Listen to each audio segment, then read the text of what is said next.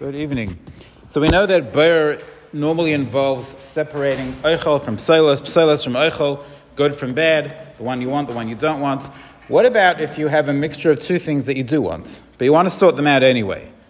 So you have a mixture of uh, different types of nuts in a bowl, and for some reason you want to eat all the nuts, but not from a mixed bowl. You want them in nice separate bowls. You want to sort out the almonds and the cashews and the pecans in separate bowls. Is that considered bura? So technically, yes, that is considered bura because you're sorting it for your purposes. You consider this to be in its mixed state. You consider it to be less than appetizing. You want it to be separate, and therefore it is an issue of bura and it's only allowed if you're going to eat the food right away. So if you're going to eat the food right away, it's no worse than oichel mitoch psoilas.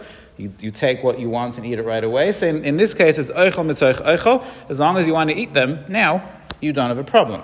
But if you're not planning on eating it now, if you're not planning on using them now, then you do have a problem. And this has many ramifications. So for instance, um, let's say... Uh, your kids played hard, and there's a big mess all over the floor, and there's Lego and cars and books and everything's jumbled together on the floor, and you want to pack up, and you want to sort everything in separate bins. So that's not okay, because you're sorting. Now, granted, there's no good or there's no bad, you just want them in their separate compartments, but that is considered boyer.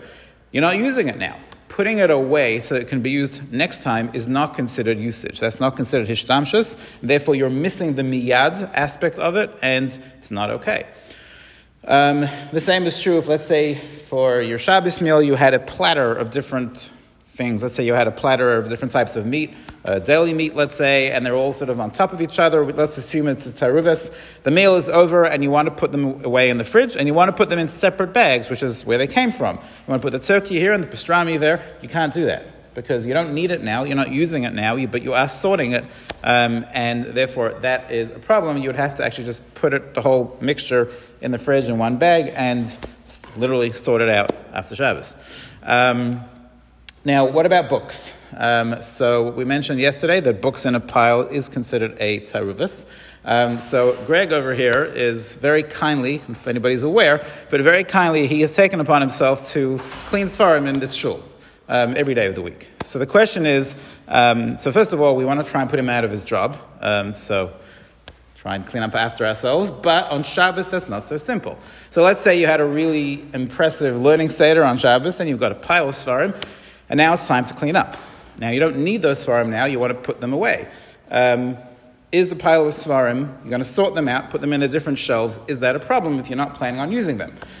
So a simple solution would be to use them. So as you put each sefer away, you open up and you read something. Um, that's going to be a very long afternoon for you. Um, but technically, of course, that would work, and that would work for cleaning up the toys as well. If you want to get down on the floor and play with each one of your kids' toys, you could put it away because now you've played with it.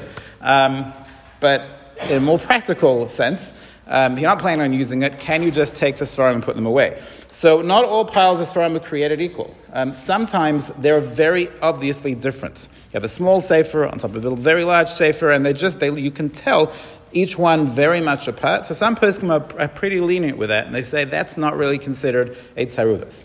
But when you have a pile of siddurim, and some are Ashkenaz and some are Sfarad, and they all pretty much look the same, or you have Gemaras, can you tell the difference? Right? You can't even, I can't see from here, right? There's, there are different masechtas. We want to put them in the right shelf, Nashim, Nazikin, um, they all look the same. That's a taruvis. So sorting them out would be a problem. However, Shmiras Shabbos Kehilchasa has a very interesting, cool, a very interesting leniency. He says, let's say you're not trying to sort it out. And you have to be very honest with yourself. I'm not trying to sort it out. But there's a pile of svarim on this table and I want to sit here.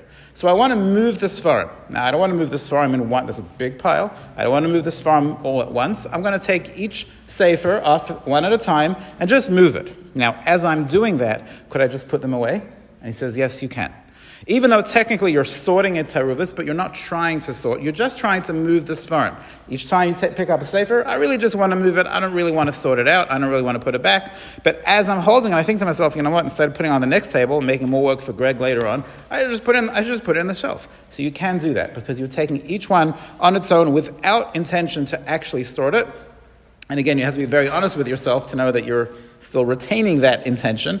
Um, not so sure that's very possible, but assuming you really truly intend to just move the svarim, you could take one at a time and move it, and then once it's in your hand, just put it in the right shelf. Have a good night.